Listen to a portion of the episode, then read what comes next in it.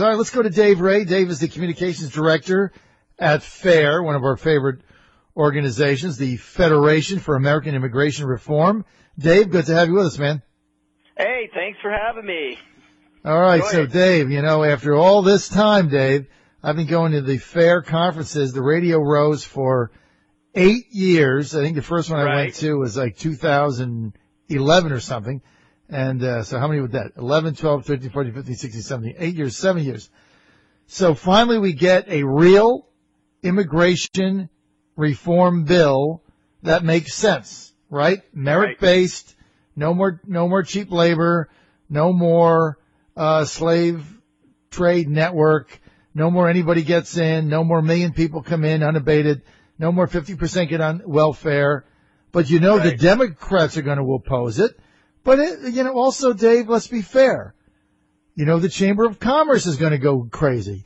You know, Oh, the yeah. Republican fat cat donors are going to be sending their lobbyists into the Capitol and they're going to be going ballistic and they're going to threaten the money chain is going to cut off.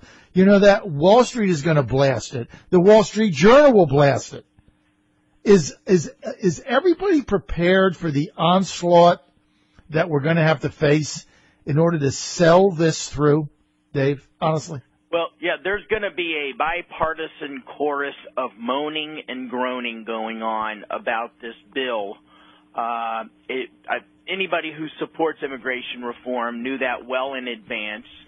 You know, Republicans like their cheap labor, and Democrats like their future voters, and so therefore, both parties are getting something out of the uh, current immigration flow. But you know, if you look at our current immigration policy, if you subjected it to kind of the same standards that you would any other public policy, uh, it defies logic as to to what national interest it actually serves. Does the United is the United States an empty country that needs to import a million people a year? No. Do we need roughly a million unskilled workers a year? No. Uh, does does the immigration uh, in, influx uh, bring in additional skills and uh, uh, know-how that the, that the country greatly needs? No. Uh, what the RAISE Act does is it takes a the recommendations of several previous presidential commissions, most recently under President Bill Clinton, headed by uh, civil rights uh, icon Barbara Jordan out of Texas, and uh, their commission found that uh, recommended that uh, immigration be reduced from its current 1.1 million a year to about 550,000 a year.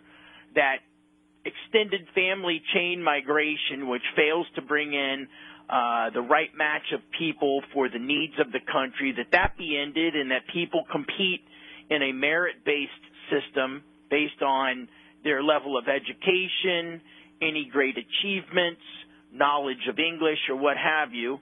When they're selected, they bring in, their immediate family members, which means spouse and minor children. Uh, anyone else in their family who might want to come to the United States is going to have to compete for those very coveted visas on their own.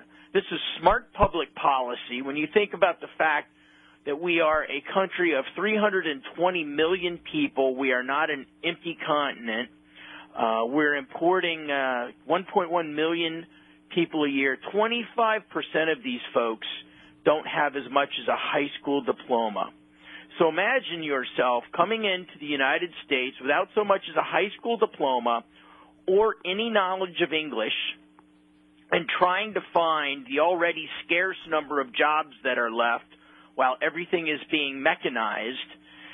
At the same time, you have a record number of uh, Americans in uh, the age brackets uh, that they should be in the workplace, not working, searching for those scarce jobs as well. You're creating a uh, not only a very tense situation and a situation that depresses wages and working conditions for U.S. workers, but you're failing to meet the needs of the country. Right. And that's why, that's sort of, in, a nutshell, what's wrong with our current immigration policy. Well, look, you know that there's uh, the alliance, as you said, I call it the unholy devil's alliance between Democrats that want cheap votes and uh, Republicans that uh, are a slave to their donor network, Right. w- Wall Street gangster bankster base that basically is funding their campaigns that wants cheap slave labor and lower wages.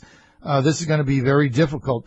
I tell you, the main thing we have to do, Dave, and I've told this to anybody in the White House communications that will listen to me, is they have to be very disciplined in decoupling this legal immigration reform plan from illegal immigration policy.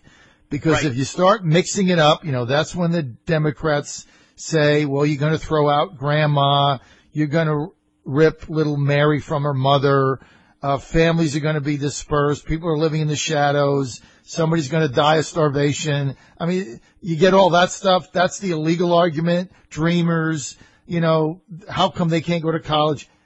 This has nothing to do with people that are here now. This has everything to do with what we're going to do in the future Yeah, with people future coming selection. in legally has nothing to do with anybody that's in here illegally now.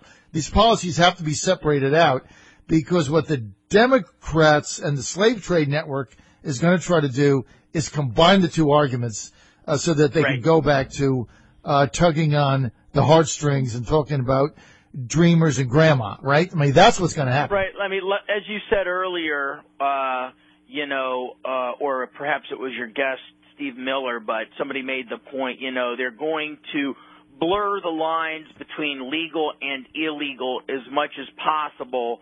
And then when all else fails, they're going to cry racism. Exactly. Well, that's exactly what's going to happen, You know, right? When all else fails, that is scripted and ready to go. they're gonna they're gonna say that it's uh, you know white privileged America for only people that can speak English, and that's where Acosta was going with it. He was framing the argument yesterday on CNN, and uh, then when it's all said and done, they're going to say that the whole immigration policy is un-American and racist, and then even if it passes, then somebody will file a lawsuit, and some appellate court judge in Hawaii will say that it's unconstitutional.